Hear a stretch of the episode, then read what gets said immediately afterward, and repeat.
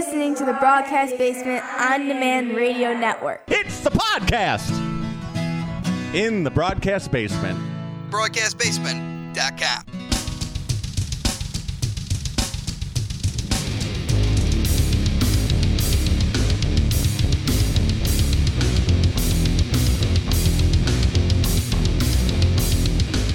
Coming to you from the Windy City Slam Studios in the southwest suburbs of Chicago, this is Windy City Slam Podcast.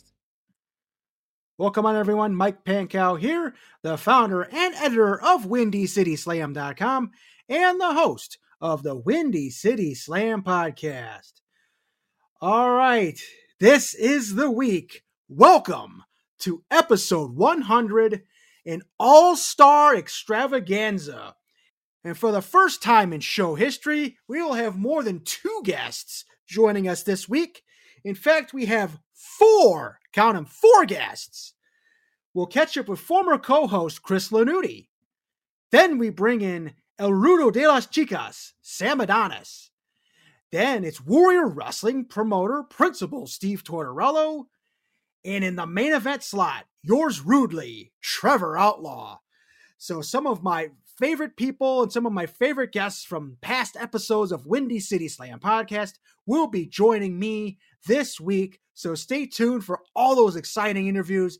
It's an all-star extravaganza, episode 100. All right, let's get into the news of the week. WWE Day 1 was this past Saturday night, January 1st in Atlanta. And we have two huge news items coming out of this show. WWE Universal Champion Roman Reigns missed the event due to a positive COVID test. He was supposed to face Brock Lesnar for that title, but here's the big shocker of the weekend. Brock Lesnar put into the fatal four-way, which now became a fatal five-way for the WWE Championship. And yes, sir, Brock Lesnar is your new WWE champion. He defeats Big E, Seth Rollins, Kevin Owens, and Bobby Lashley when Lesnar F5'd Big E and pinned him to win the championship. So Lesnar's taking care of two members of New Day to win world championships. And Bobby Lashley looks strong in this match, so maybe we'll finally get that Brock Lesnar, Bobby Lashley dream match we've been thinking about for a long time. Maybe at WrestleMania, you never know. Or maybe they'll go back to Roman Reigns at some point too. I mean, that thing was just starting to get hot before Roman got COVID. But we'll see where they go. Royal Rumble in a few weeks. I'm very excited about that. We'll definitely talk about that as we get closer. Edge defeats The Miz after both Beth Phoenix and Maryse got involved. The WWE Raw Women's Champion Becky Lynch escapes with a victory over Liv Morgan. The WWE SmackDown Championships, the Tag Team titles, the Usos defeat the New Day. Drew McIntyre defeats Madcap Moss. Big surprise there. But Drew was attacked backstage by both Happy Corbin and Moss after the match. And in the WWE Raw Tag Team Championship match, RK Bro retains the title over the Street Profits. Going to local action, we had AAW Pros Unstoppable last Thursday night, December the 30th, at Logan Square Auditorium in Chicago. It was the final local show of 2021, and it delivered big time, despite the fact they had to call off the AAW Championship match between Matt Fitchett and Rich Swann because neither guy could appear at the show, but Josh Alexander defeats Ruby Soho in what became the main event, and it was a match everybody was talking about on Twitter and on the internet, and it was a thrilling match. Josh Alexander comes out on top, and you have to go check that out on Fight TV if you get a chance. AAW Heritage Championship, we have a new champion, Ace Austin. He defeats Hakeem Zayn and Myron Reed. AAW Tag Team Champions Ace Perry and Hammerstone defeat Frontman Jay and ACH. Mixed tag action, Christy Janes and Ren Jones went over Sky Blue and Storm Grayson. Shaft versus Fred Yehai went to a no contest. Juice Robinson defeats Silas Young. Davey Vega defeats the Sauce Alex Zane. Jake Something wins a six-man scramble, outlasting Braden Lee, Gringo Loco, Dante Leon, Manders, and Larry D. Rush Jones defeats former Windy City Slam podcast guest, Coda Jacobs. And that was a hell of a show over at Logan Square this past week. Check that out on replay on Fight TV if you can. Coming up this weekend, big weekend, lots of shows in the Chicago area and even Southeast Wisconsin. Saturday night, January the 8th, we have Rocket Pro Wrestling Resolution at St. Joe's Park in Joliet. Main event, Rocket Pro Championship, Marche Rocket defends the title against Shogun Chris Logan and Filth King Brubaker.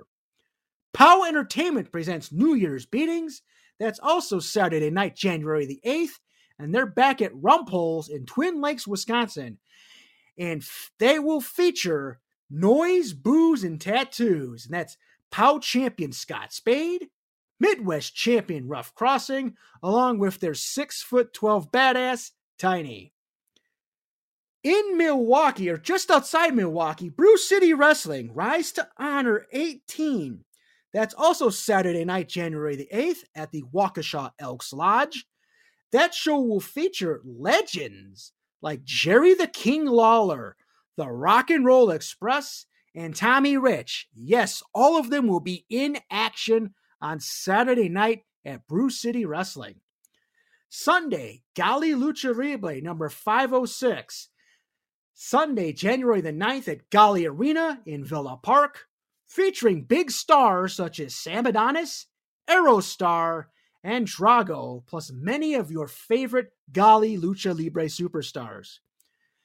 And also Sunday, January the 9th, All Heel Wrestling presents their second show, Holiday Hangover, at the Paris Banquet Hall in North Chicago.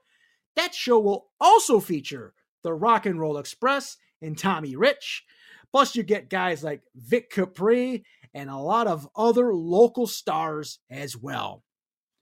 Woo!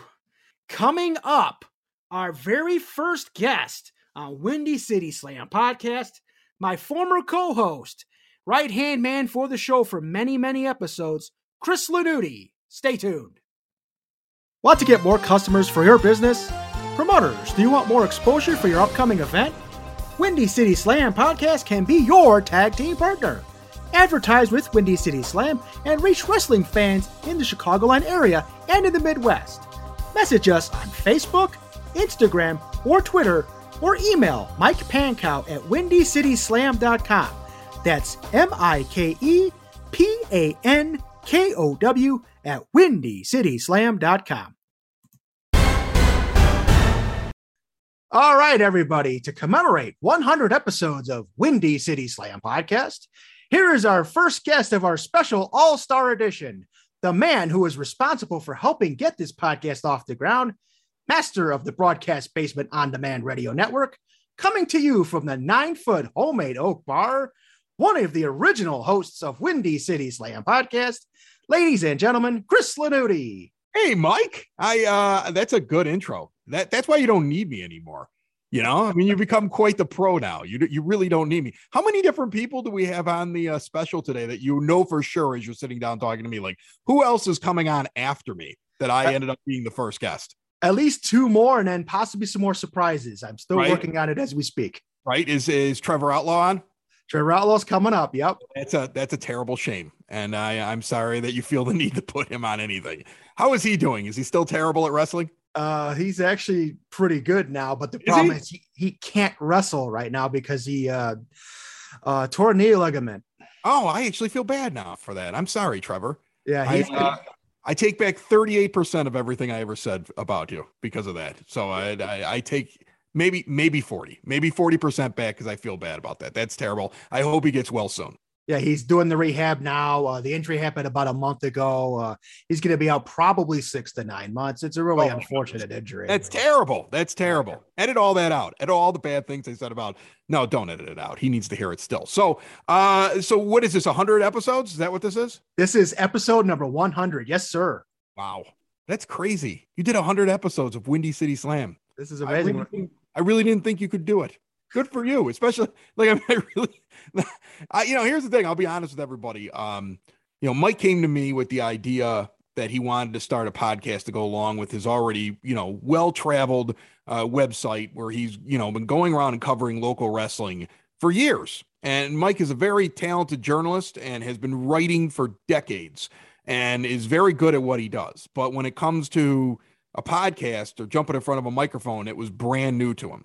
And I'll tell you, the first month or so there, I was like, oh man, it's different, right? It's different talking on a microphone. It's different asking questions, with somebody like across from you and knowing that people are listening to every vocal inflection and understanding that you kind of have to keep the conversation moving. And it takes an awful lot of practice. And I know people that have been podcasting for years that have done far more shows than you, my friend, and you have progressed very quickly, and I'm proud of you. I think you've done a great job with this. I hope Windy City Slam has many more episodes. All right, I want to be back for 200, 500, and episode number 1,000. Yes, indeed. Thank you for the compliments. Yeah, it was a little bit of a slow go at first. I always had this thing where I wanted to do voice work or radio work or broadcasting work. But, I would tape record my football video games or baseball video games when I was a kid. I mean, it was okay, but yeah, I definitely need some polishing up, and you definitely helped with that. And some of the technical stuff, you really kind of walked me through that. And now I know how to edit a lot of different stuff very easily. So to you, if it wasn't for Chris, this podcast would not exist. And my gratitude is toward you, sir. Well, thank you, Mike. I really appreciate that. So, we had a good time when we were doing it. We had to do this podcast. Think about it. You launched this and started getting guests during a time when nobody was wrestling. Just the other day, like I'll let everybody in on a little secret here. Like my mother and my father missed Christmas because they ended up with COVID, right? Yes. And I'm on the phone with my sister, and I told her, I'm like, it's a good thing it was this year. It was a good thing it was after they had a vaccination. It's a good thing that they have a much better chance. We're more worried about the fact of when are we going to get together once they're better than are they going to survive. A very, very different feeling right now here at the end of 2021 than it was in 2020. And we launched that thing. We launched Windy City Slam right before a pandemic happened. Yeah. And then you're in the process of trying to put together this show, and there's no wrestling.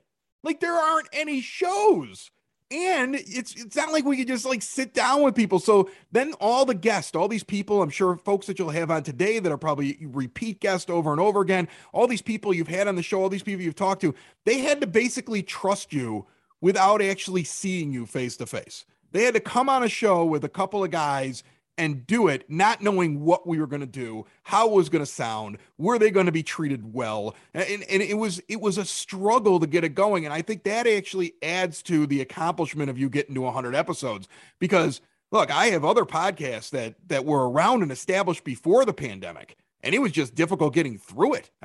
The Socks in the Basement podcast, which is my main one on the Broadcast Basement On Demand Radio Network, is now listed in the top 1% of all podcasts worldwide. And it had 2 years going into the pandemic, and it has been a struggle. Baseball stopped. They only had a 60-game schedule. Now they're in the middle of a lockout. Anything that baseball could throw at that podcast to hurt it, it is thrown at it. And you went through even more, and look what you were able to do. And you launched right at the beginning, basically, of a worldwide pandemic. I find that incredibly impressive. Yeah, it wasn't easy. And another thing that's not easy, those first few weeks after we split apart last summer, it was difficult to feel like I was talking by myself for 20 minutes at a time. It's like, oh my gosh, doing the recaps of the local shows, opinions on wrestling. I figured I got to break it up somehow. I've had guests every week for a little over a year now, which is great. It's another voice. It's somebody I can talk to, sometimes multiple guests at the same time. In fact, one of my favorite moments post Chris Lanuti was getting Trevor Outlaw and Vic Capri on at the exact same time. And we did a face-to-face. Now, this was an idea we actually talked about while we were coming up with the show before we did the little split. But yeah, they had a match at Berwyn Championship Wrestling last September. And I had them kind of face off and do a little verses head to head. And it turned out great. One of my favorite episodes of all time. And you could check that out on the archives, Vic Capri and Trevor Outlaw from last September. But yeah, great time, great concept. And, you know, it was something you kind of threw at me in the very beginning stages of the podcast. And I was very excited to be able to execute that. That's awesome, Mike. That's really, really cool. So, I mean, I do miss, you know, yelling about things, you know, I do miss getting angry, I mean, there were times that I know I popped off on the show, and I do miss that. I will tell you this, like, I'm still following pro wrestling, but you kind of pushed me into following everything. Like, I don't think I followed local wrestling anywhere near as close as I did during the show when I was on it. And even since then, the fact that I keep track of what's going on in it. And I think it's a great service to the entire Chicagoland area and, you know, Southern Wisconsin and out in Indiana and in Michigan and all these promotions that are going on, because they're not going to get followed by the big boys.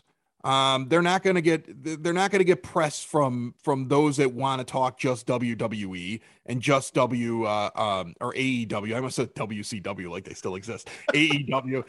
You know, I mean, like this gives a great service to those that like to follow, you know, regional local wrestling. It helps out the wrestlers. I know it helps them, you know, kind of get themselves out there more. It gives practice to them in terms of jumping in front of a microphone. I'm sure they're all very appreciative of the fact they can jump on and they can kind of practice their craft and get used to those kind of things, because if they elevate and go to a bigger promotion, this will give them a little bit of help. This is a little bit more experience, and it really kind of brings the community together.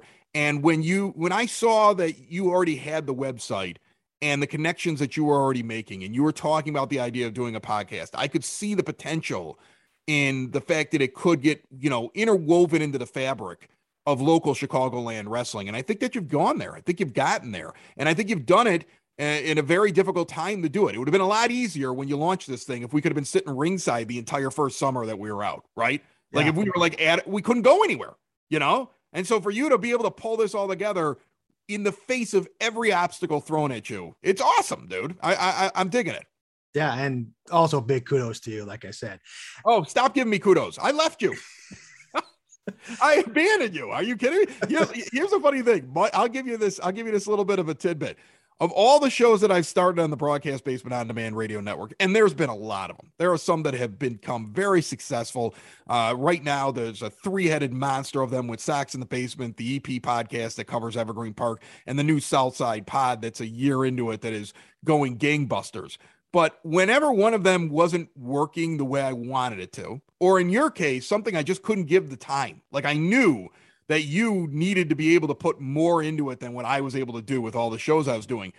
Every other one, honest to goodness, Mike, that I've said, okay, I'm not going to be on it anymore. I've got to walk away. And the other person kind of tries to take it over. They don't last. I mean, so stop giving me kudos, because I haven't done anything. I haven't done anything for a lot of episodes now, man. I was gone in May, and you've actually made the show better. So, you know, you should have like lights behind you. Look at all those lights behind you. You need lights behind you. You need something that accentuates you, and like a big sign that says Mike Pankow's the man. Well, I'm working on the office. Obviously, there's still a lot to do here, but yeah. Are you video podcasting now more than audio podcasting? Is that actually, no, I'm still doing audio, but I just like to do the Zoom videos just to see the people, and, you know, and in case I need to use like footage for like promos or something too.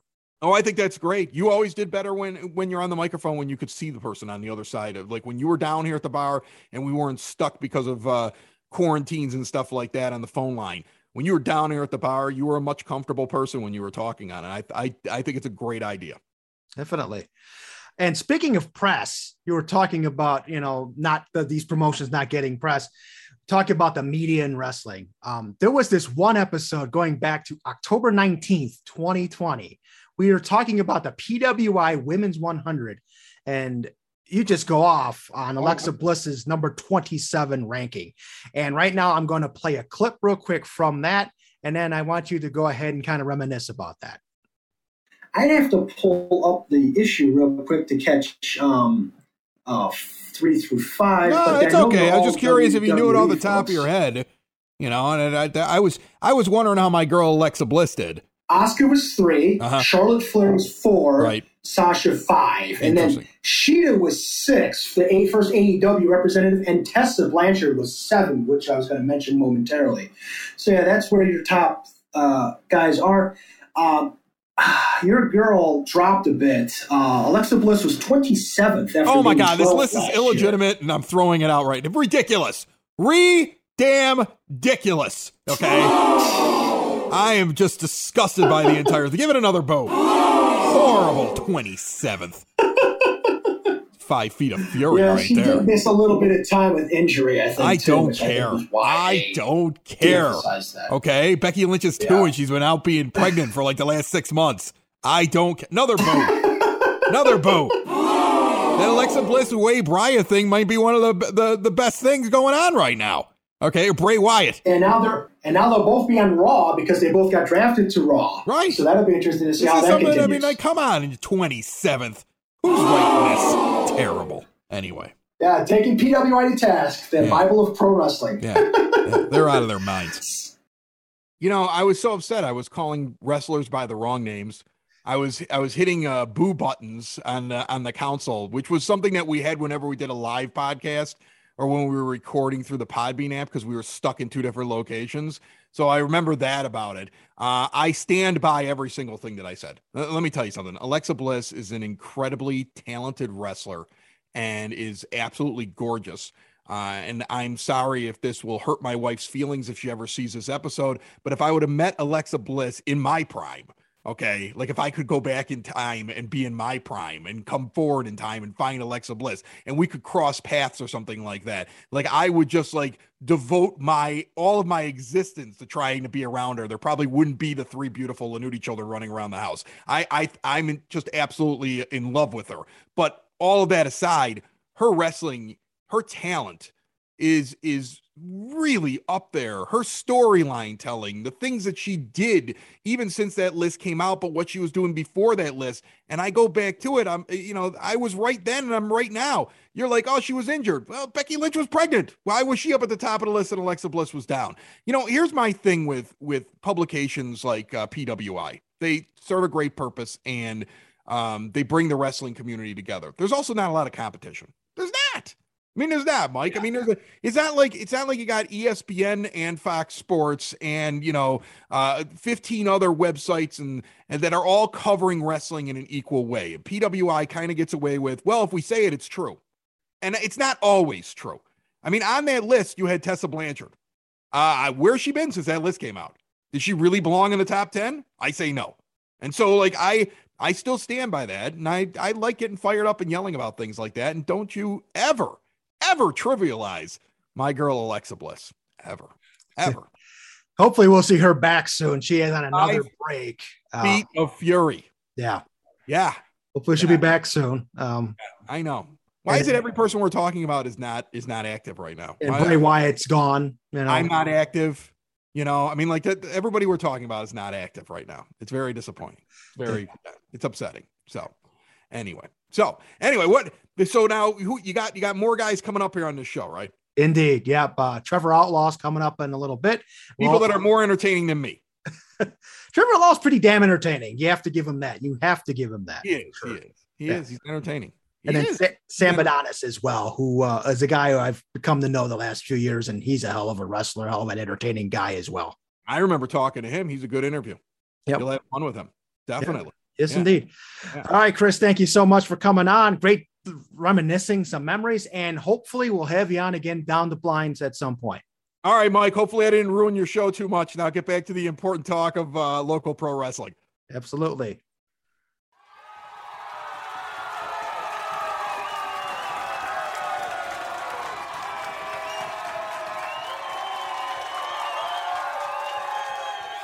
Great to catch up with Chris Lanuti after a few months away from each other.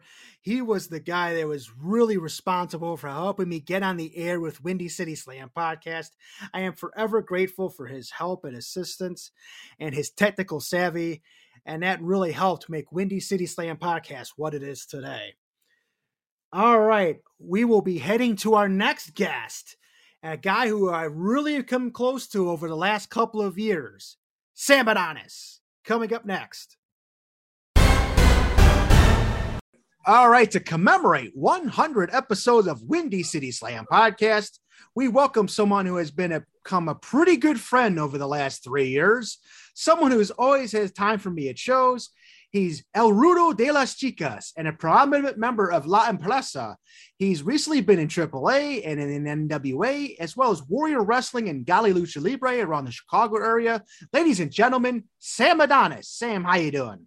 I'm doing good, buddy. Like you said, we have become friends lately, and that's why I was able to set some time aside this busy holiday season to come on the show one more time. I'm actually getting ready to run out the door to a show in Maryland for Maryland Championship Wrestling tonight. So I figured I'd hop on here with you and discuss 100 episodes of Windy City Slam.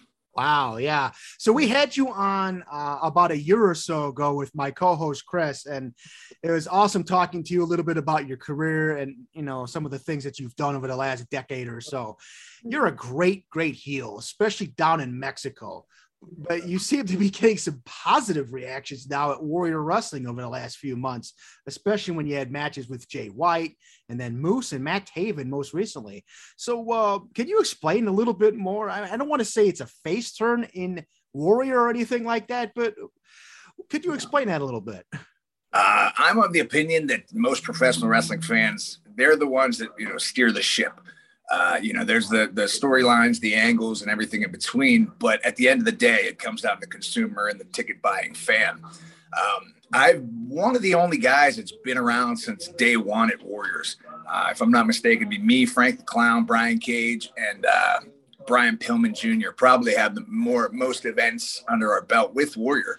But I was there every show, and I'd like to consider myself almost Old Faithful. I was always there. I worked my ass off. I delivered a good match. And, you know, I was never the top of the card. I was never the main guy, but I was always there and I was always consistent. I think the fans, you know, after almost 4 years, finally picked up on that.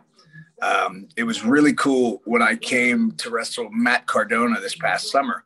You know, Matt Cardona is a controversial character. You know, he has a lot of people that love him because of his WWE time and his podcast and everything, but a lot of people don't like him because he is, you know, the antithesis of the current independent vibe. You know, he's a Mr. WWE, and a lot of people didn't like that about him.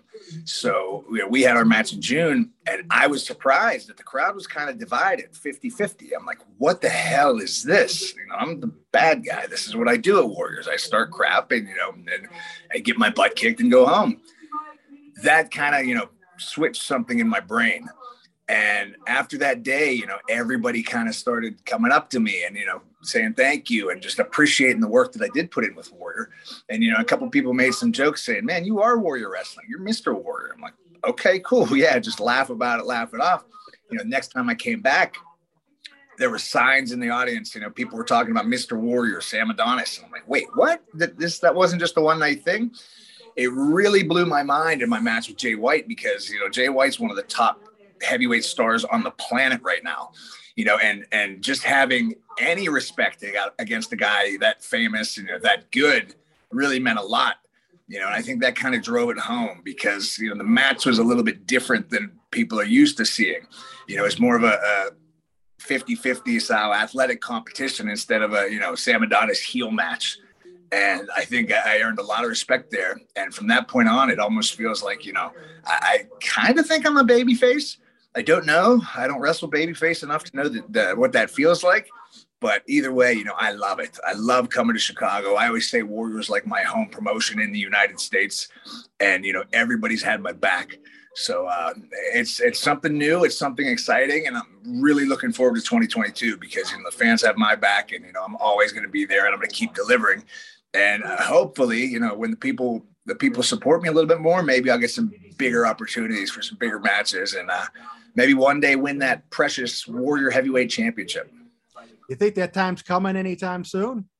Oh, I wouldn't be able to tell you, man. I'm very blessed right now, very fortunate because going into 2022, I already have a very, very busy calendar. You know, almost I have dates up until December already, which is a good problem to have. Like I said, I want to be a part of Warrior. I want to be there for them. They're expanding. They're reaching out to new cities and new audiences. You know, their next coming show is January 22nd in South Bend, Indiana. So, you know, I'm just proud to be a part of a good team and, you know, be along for the growth.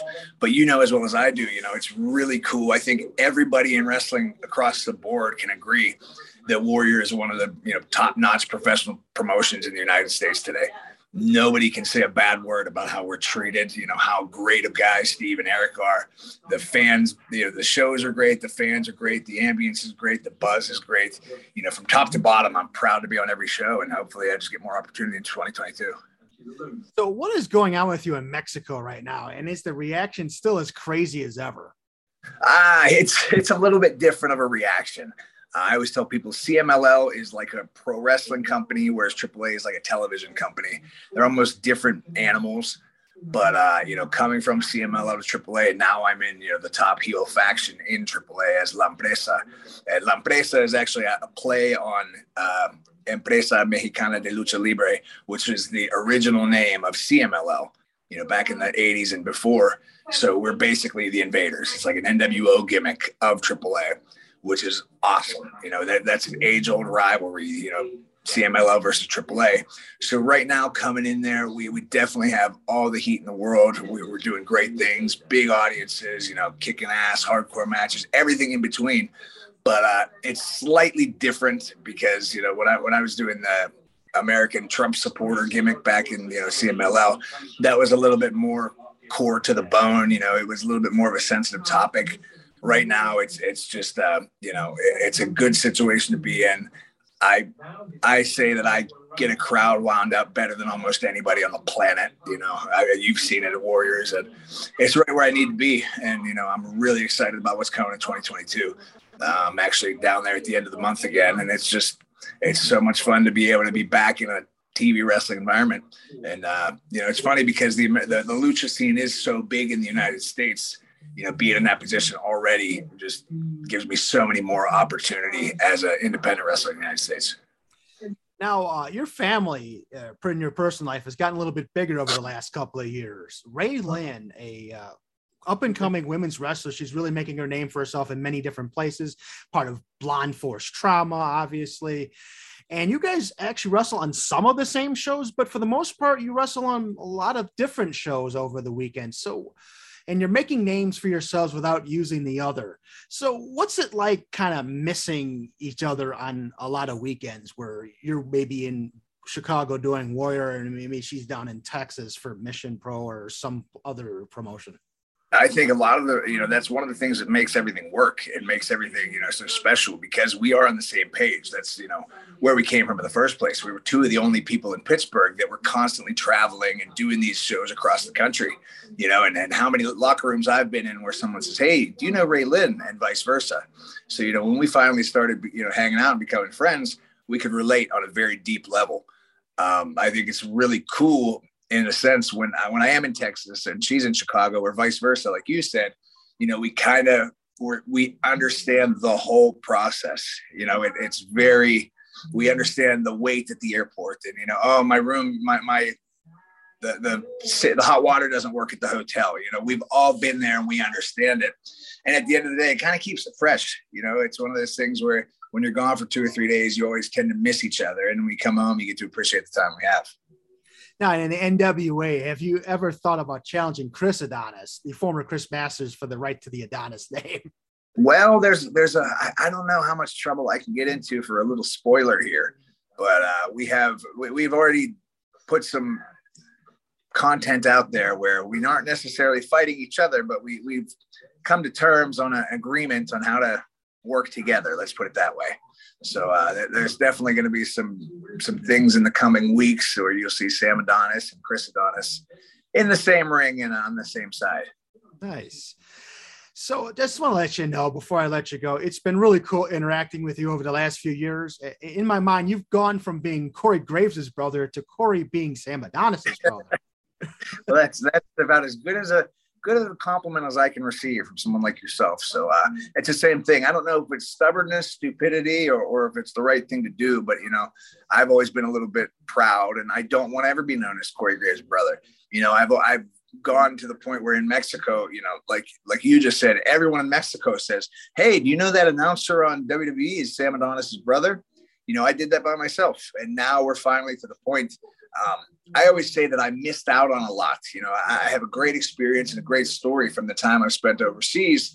But, you know, there's been a whole fast paced moving American indie scene that I've kind of been far removed from, you know, since AEW came out. And a lot of those guys have gone on to sign these contracts.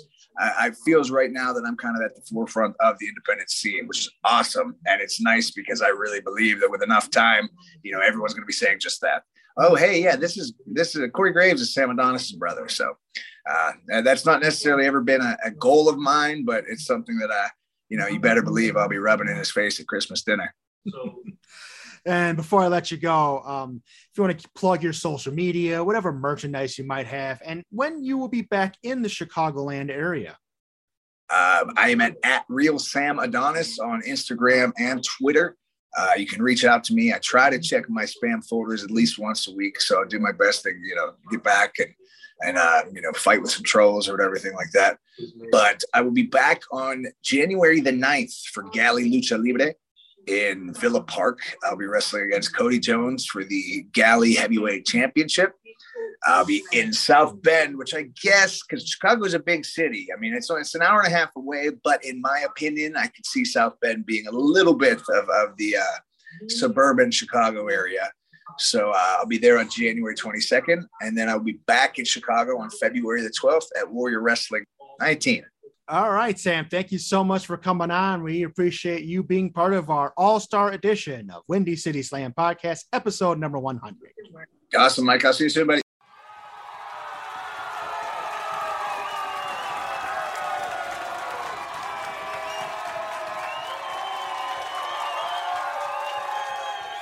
He's definitely more than just Corey Graves' brother.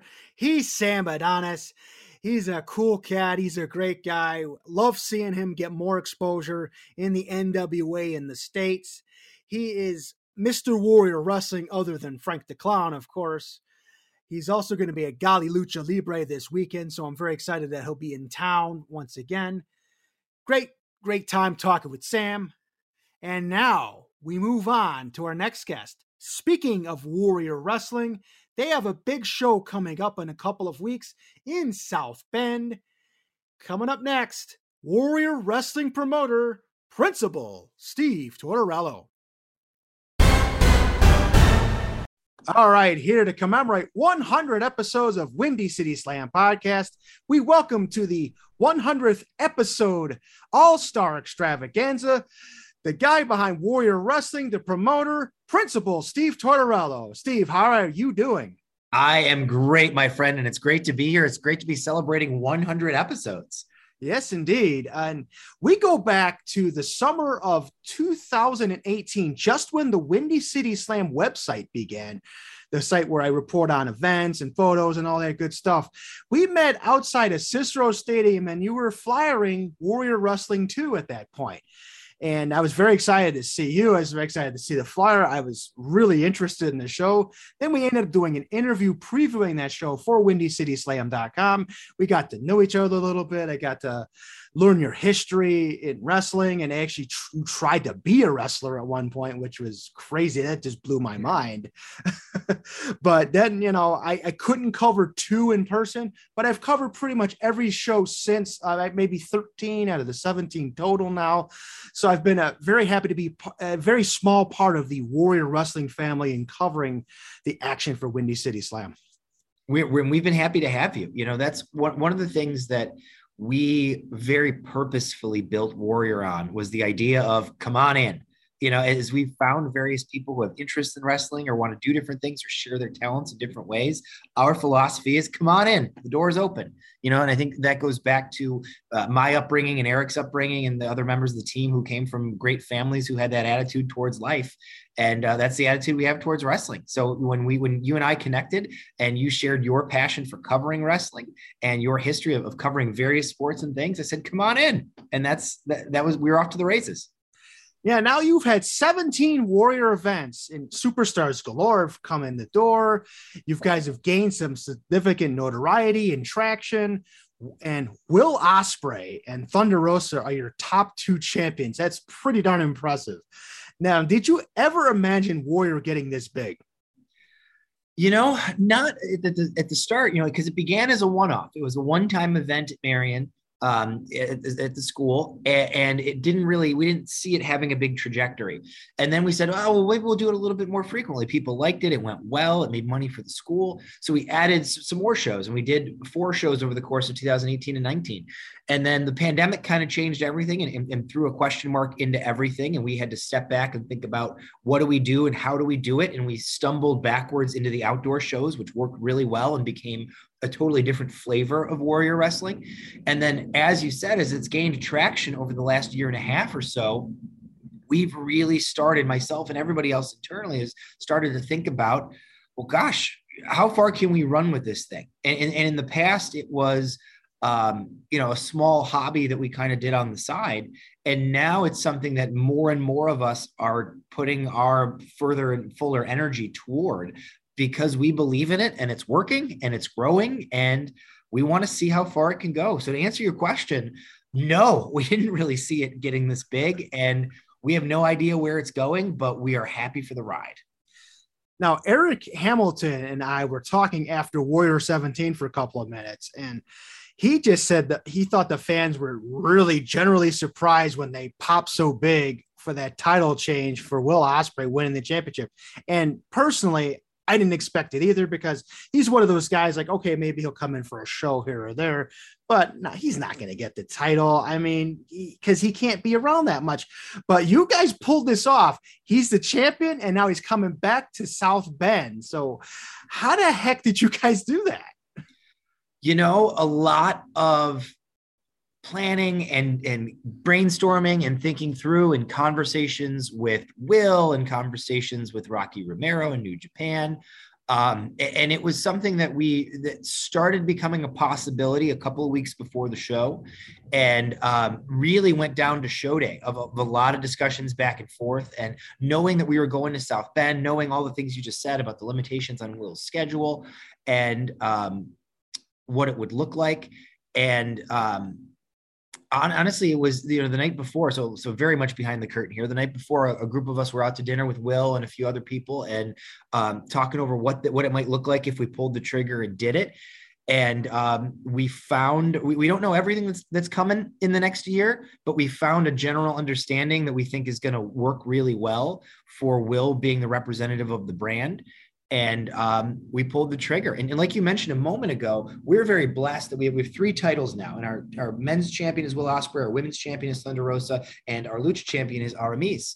And having 3 titles with 3 incredible best in the world performers holding them allows for us to sometimes run a show where one of those titles isn't present. So for example, Thunder Rosa will not be in South Bend. She's previously booked.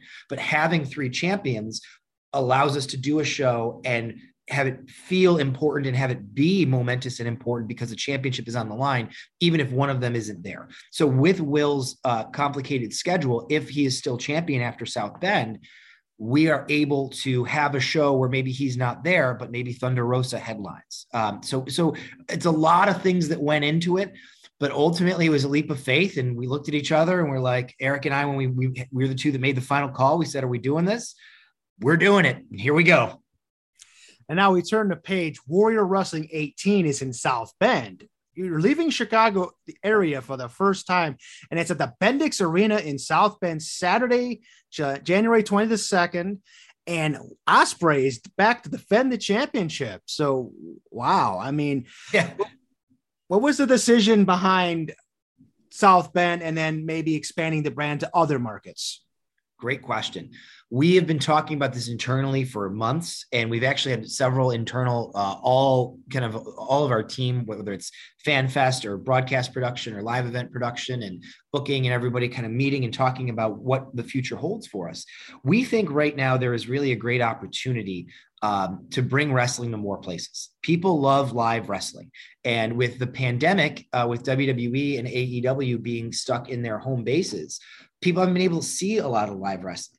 And even coming out of the pandemic, AEW runs usually once a week, and WWE has significantly curtailed its formerly aggressive live event touring schedule. So there's a lot of people who want to see live wrestling who don't get high quality international star live wrestling coming to their town. A lot of folks have local live wrestling, and that's wonderful. It's just a different thing than what we do.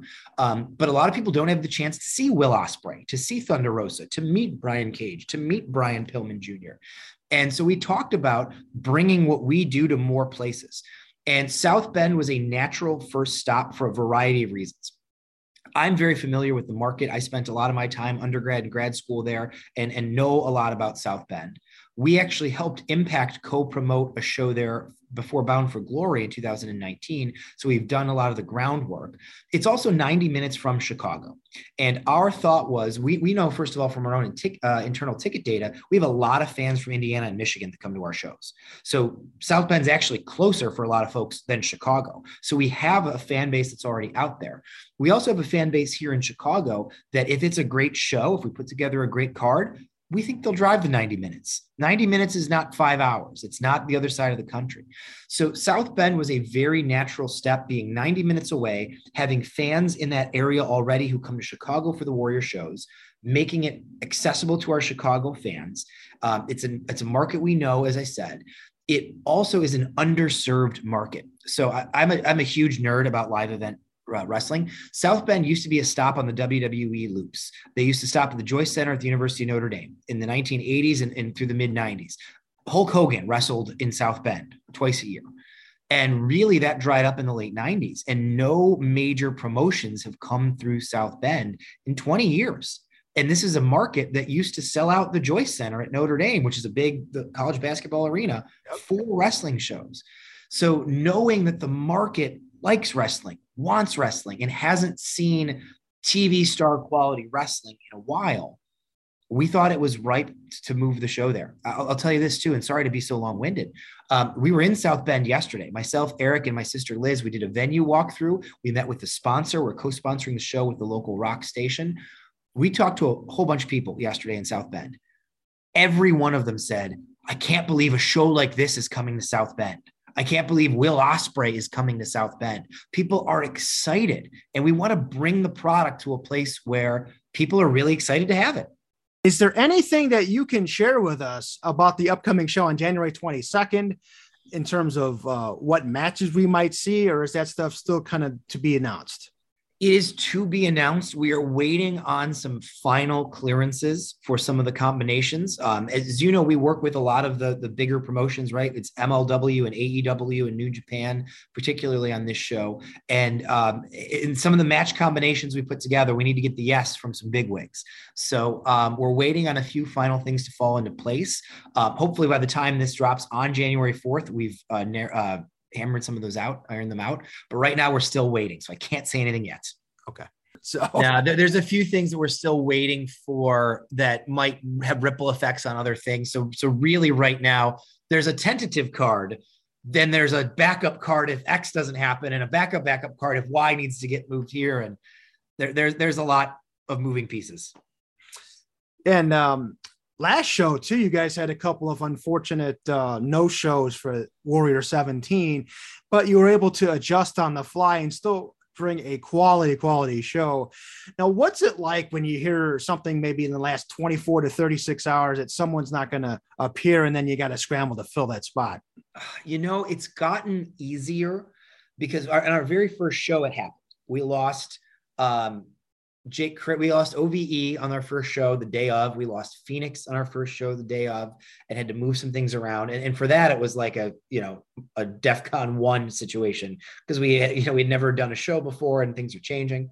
At this point, we kind of bake it into the cake. We kind of assume with the number of talent that we fly in, we assume one or two cancellations a show. And you don't know who, and you don't know why, right? In December for Warrior 17, we had an injury, a personal reason, and a COVID case, all of which are legit. And they all happen, relatively close to showtime. So we've got it in the back of our mind now. All right, if something happens, how could we pivot? How could we punt? We also try to stack the show such that even if you really wanted to see one match and that match can't happen for some reason, there's a bunch of other matches that are going to deliver. And that's the one thing, you know, we lost from Warrior 17, Brody King, Chelsea Green, and Bandito. We added Matt Taven. We added Gringo Loco, Billy Starks, and Axel Rico, and we added Joey Janela. Besides one particularly grumpy person, we didn't hear boo from anybody who said, oh, the show suffered and the show wasn't as good or whatever. People were thrilled. They were thrilled to see Janela. They were thrilled to see Taven. And they were thrilled with the quality of the matches on the show. So that's on us. When those things happen, we've got to deliver. So it turns up the pressure a little bit, but we like pressure. Well, you've done this 17 times now. You've made some contacts out there and you've earned a lot of trust and equity with the talent and a lot of people involved in the business. So you can place that last minute phone call and get somebody to come in at a moment's notice, which is really cool. Agreed. You know, and that's the thing that we've always tried. You know, Eric has preached from day one, you know, treat everybody like $1 million bucks, and not that we wouldn't otherwise, but you know, you treat people like their family, like they're part of the team. And then, you know, if you're always making deposits, positive deposits with other folks and not asking for withdrawals, when the time comes that you need a withdrawal, that you need a favor, again, you know, Joey Janela was a phone call away. Joey, we had something happen. Are you free? Sure, man. I'll be there. You know, like that is the benefit, as you said, of having had a great working relationship. So now how many shows do you envision this year? It seems like you guys are getting really aggressive with the scheduling. And then what other locales might interest you guys? Great question. There is no set answer to your first question. So typically we've done in a calendar year. So we used to think about it in school years, but in a calendar year, we've done 4 to 5 shows. The most we've ever done is 5 in a calendar year. This past year, we did 3 in the summer, October and December. We will do more in 2022. I don't know what the exact number will be. I don't know if we'll become monthly. I doubt we will definitely not become monthly in Chicago, but we will do more than 5. Absolutely. Right now, we've only got the spring, kind of conceptually laid out. To your second question, we are looking at a variety of locations within a radius distance of Chicago. That's one of the things that we've strategically agreed to is that we had the discussions. Do we take the show to New Jersey? Do we take the show to Philadelphia? Do we follow the GCW model? And maybe one day, but right now our thinking is Chicago is our home base. And if we step out from Chicago, we'll come back to Chicago. So right now, you know, candidly, and it's not in stone yet, the plan is South Bend in January, Chicago in February. Maybe we go somewhere else in March and Chicago in April. And the idea being, like I shared earlier about South Bend, we want to pick locations that are within reasonable transportation distance from Chicago. So if our fans wanted to go to, say, Milwaukee, or the Quad Cities, or Peoria, or Grand Rapids, or Madison. You know, those are towns that we're looking at as possible radius locations for Warrior Wrestling shows. But nothing yet is in stone, but we're talking about all of that. That is so awesome, Steve, and really appreciate you coming on for Windy City Slam 100. And if you'd like to promote social media and merchandise and whatever upcoming events that are set in stone for Warrior Wrestling. You got it. Well, warriorwrestling.net, our website, is the central hub for tickets. Right now, the only show on the books formally is January 22nd in South Bend, Indiana at the Bendix Arena, which is amazing, by the way. It's a Coliseum-style arena, leather seats. It's an esports arena. It's brand new, recently redone. And so that'll be January 22nd. Again, if you're in the Chicago area, it's 90 minutes. You know, me, Eric, and my sister met at my parents' house in Tinley Park, and we were there in 78 minutes, door to door. So it's very, very doable. That's coming up on Saturday, January 22nd. Socials are at Warrior Wrestling, no vowels in wrestling, WRSTLNG on Twitter and Instagram. And you can find us on Facebook as well. Watch those spaces. We're going to be doing a lot more with socials. We have been in the last couple months and are going to continue to ramp up the amount of videos and photos and content we push out on the socials as we, as you said, have a much more aggressive push in 2022. Steve, thank you very much. Take care. Mike, great to see you.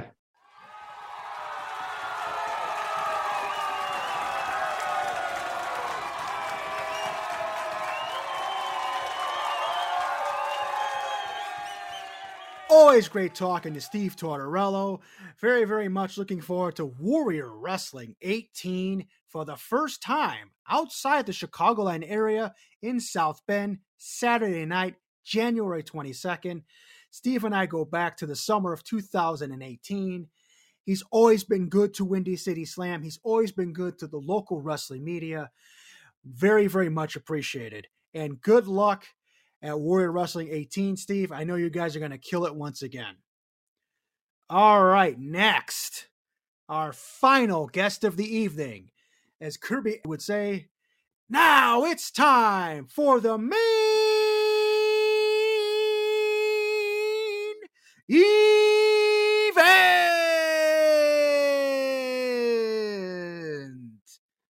I think I just woke up a bunch of cats around here near my southwest suburban studios, but what the hell? I figure I might as well try to do something in Kirby's voice. Don't know if I did a good enough job or not, but I'll let you guys be the judge. Now, coming up here on Windy City Slam Podcast, the final guest of episode number 100, the All-Star Extravaganza, one of my favorite guests of all time, yours rudely, Trevor Outlaw. All right, back again here on Windy City Slam Podcast. And to commemorate 100 episodes of the podcast, we welcome one of our most popular guests, despite the fact he's probably one of the least popular wrestlers to come on the show.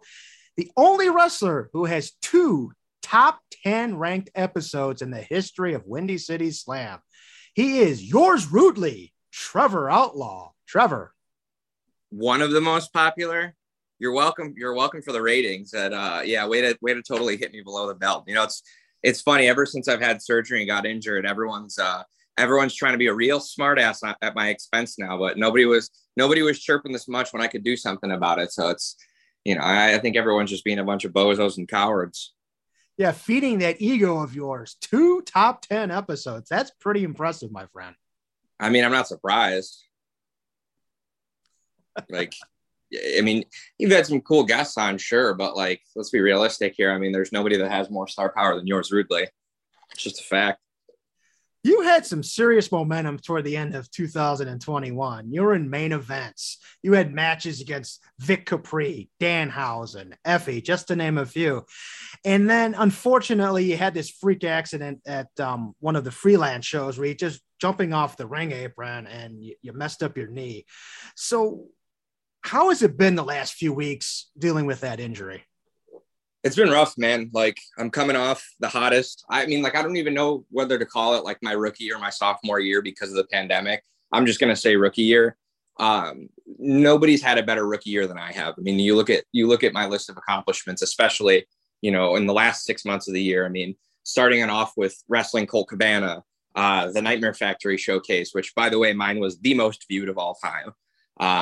Beating Danhausen. A month later, I beat Effie. The next weekend, I beat Kylie Ray and Isaias Velasquez. Wrestling Eric Cannon twice. You know, I could go on and on. Young Lions Cup finalist. I mean, I wrestled 3 times in a damn day. And it sucks that I'm sitting out right now because, you know, I'm watching my peers who don't work nearly as hard as I do. And I'm not going to sit there and complain about like, oh, I'm overlooked or anything like that. Cause I'm not, you know, as soon as companies started realizing what they had with me, you know, my stock has been accelerating, but it's frustrating to watch other people getting opportunities now, knowing that not only am I a better professional wrestler than them, I have star power. I mean, I've been TV ready since my first match. Like that's the hard part. But, you know, talking about the freak accident, I thought that was initially where I actually tore my ACL, but after the doctor looked at my MRIs, my CT scans, I developed a little bit of arthritis over the last 2 years. And he said that's because of how long my meniscus and ACL have been torn, but I'm always wearing knee pads, sleeves, but I just went out there in my street clothes and beat Matt Nix's ass. So when I jumped down, because there was no ligaments there, my kneecap shifted and that's what caused it to swell up so bad. So, I mean, I technically didn't even get injured from this. I mean, I've been doing all of these things with one good knee my entire career. So there's a silver lining to it, you know, knowing I'm as good as I am with, you know, not even being at 100%. That's definitely a reassuring thing, but it just still sucks that I'm out, you know? Do you think maybe there was wear and tear from when you did wrestling in high school? For sure. I tore my ACL the first time in high school, and, you know, no matter how strong I got after that surgery, I just always thought this would be my bad knee. Cause you know, I've had plenty of instances since, oh shit, man, probably since even college that, like, you know, I was walking and weird and it tweaked, but, or something happened, you know, even like little things at practice. So like, I can't specify exactly when, but I mean, timeline wise, from what the doctor said, it's been at least 2 years. And with my cumulative time of training and wrestling matches, it seems like it's been around since I've started that I've been dealing with this. So, and now with the injury, but you've still tried to keep up appearances at times at some shows with non-wrestling roles, cutting promos, interviews, stuff like that. Is that something that we're going to expect over the next few months as you continue to rehab? Absolutely. You know, one of the things with professional wrestling is that you have to stay relevant in this business. I mean, for someone like me, I'm, you know, when I talk, people pay attention, you know, I turn heads, I open ears. So to go away while I'm out would just be stupid.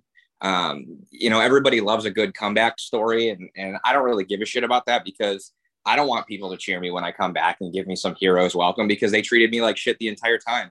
When I announced that I got injured, they chanted, "You deserve it." They threw toilet paper at me. They threw tampons at me. I've just been getting nothing but disrespect. So I'm going to continue to ruin these shows for people, because I don't care. I don't care how the fans have a good time. Like, no, I'm trying to be on TV. Like, I'm going to be a star. And quite frankly, I'm not saying this to be cocky, even though everyone thinks I am. It's just a fact. Nobody can do what I can on a microphone.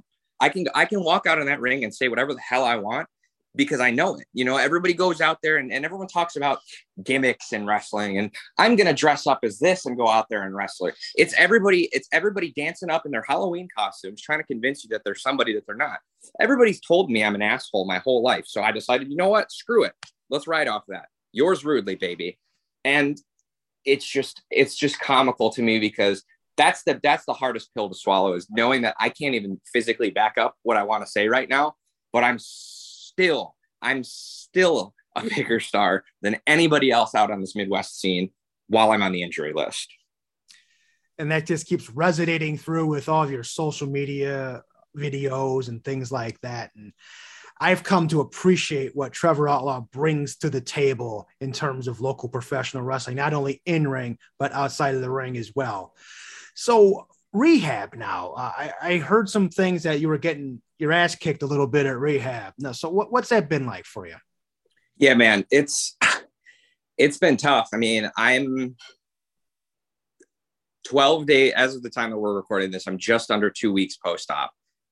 They already had me moving in PT on day 3. So, you know, where I'm at with my range of motion, with where the PTs can get me, I'm starting to walk a little bit more, like put weight on my foot with like my crutches and stuff. Like, I'm ahead of schedule with that, which is good.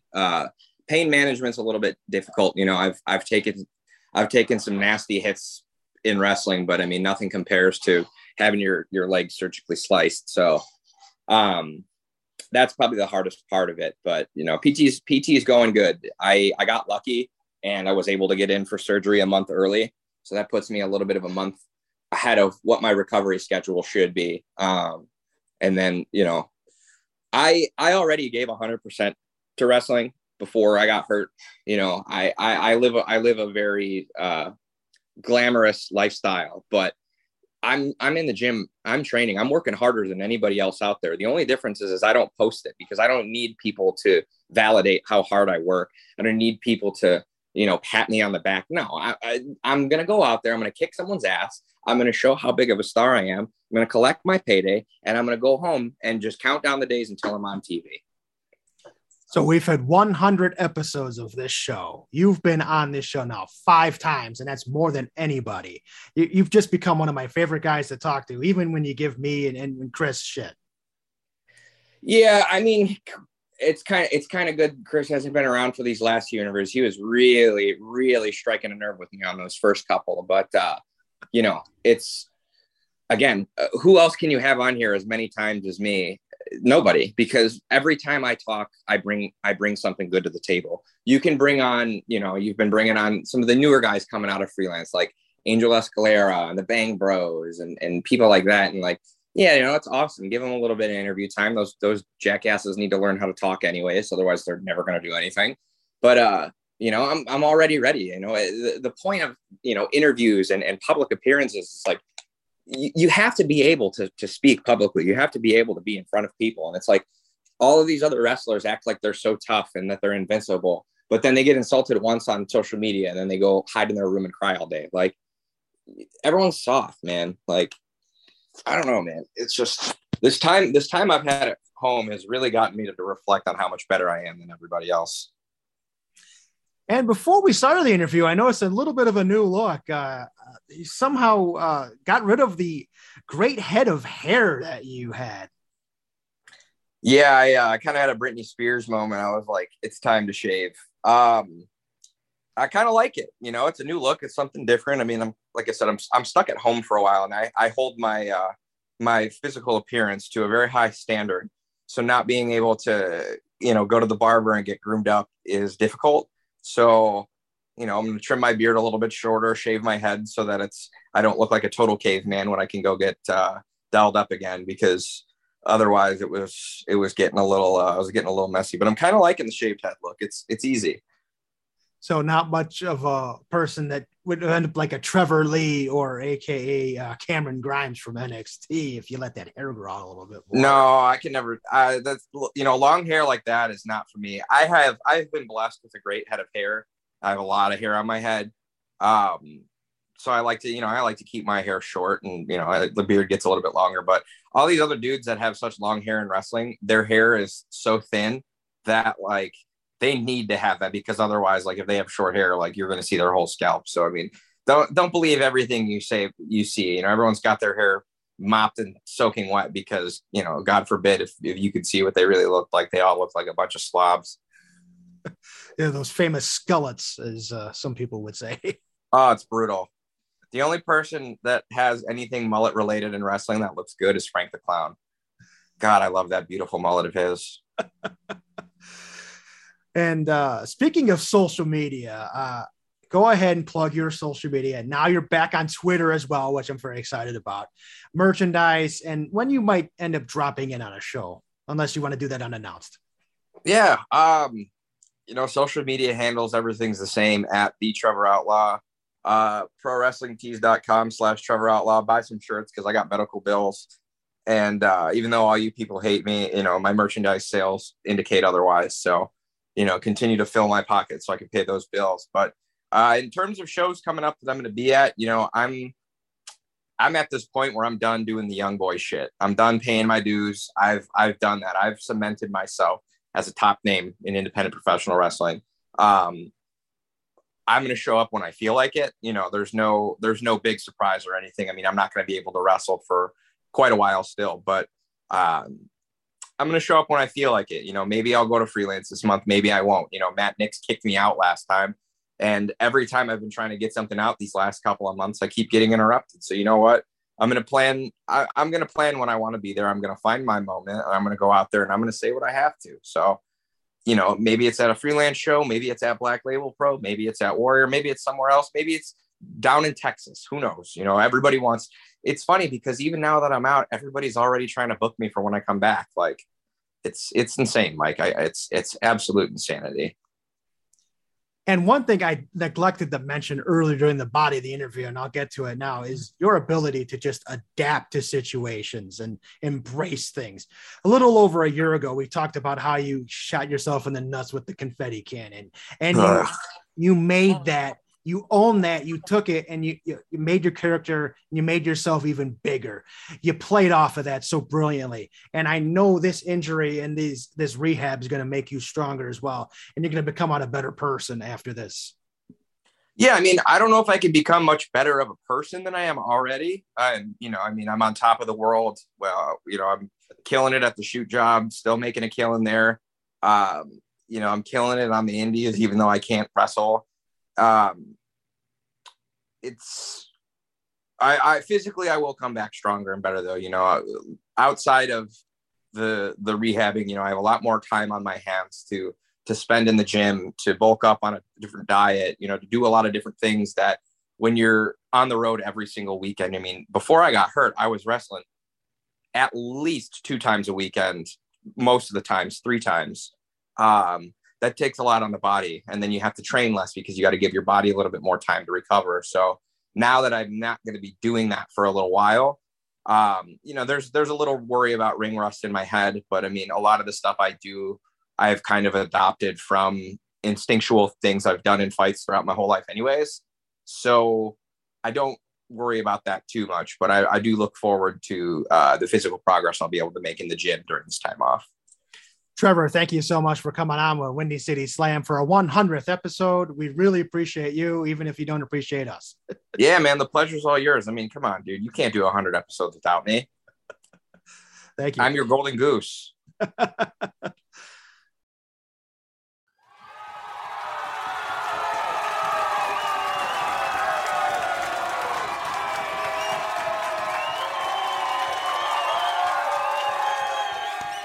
Love him or hate him, Trevor Outlaw has always been a very polarizing man. He's always been a fun guest to have on here on Windy City Slam Podcast. Looking forward to his big return, maybe sometime around Trevtember. You never know what you might see in store from yours rudely, Trevor Outlaw. Wow, so I've had so much fun this past week recording these interviews for the All-Star Extravaganza, episode 100. So many great memories over the past couple of years. We had a ton of great guests other than these gentlemen that we had on today. I mean, I really enjoyed Vic Capri. We had some other great guests. Marche Rocket was awesome. Missa Kate was always a good friend of the show. Val Capone. I mean, it just goes on and on. We've had a lot of great people come on, and hopefully down the line, even more great people as we head into the future. And speaking of that future, we don't have the guest booked yet for next week, but we're going to be working on it. We got some feelers out there, so hopefully we can reel somebody in before it's airtime next week. Plus, we'll talk about some of the shows in the area. It's been busy in Chicago. It will be busy over the next couple of weeks. You're listening to Windy City Slam Podcast. Thank you for listening for the first 100 episodes. Stick with us for another 100. Hopefully, you'll like what we got. So long, everybody.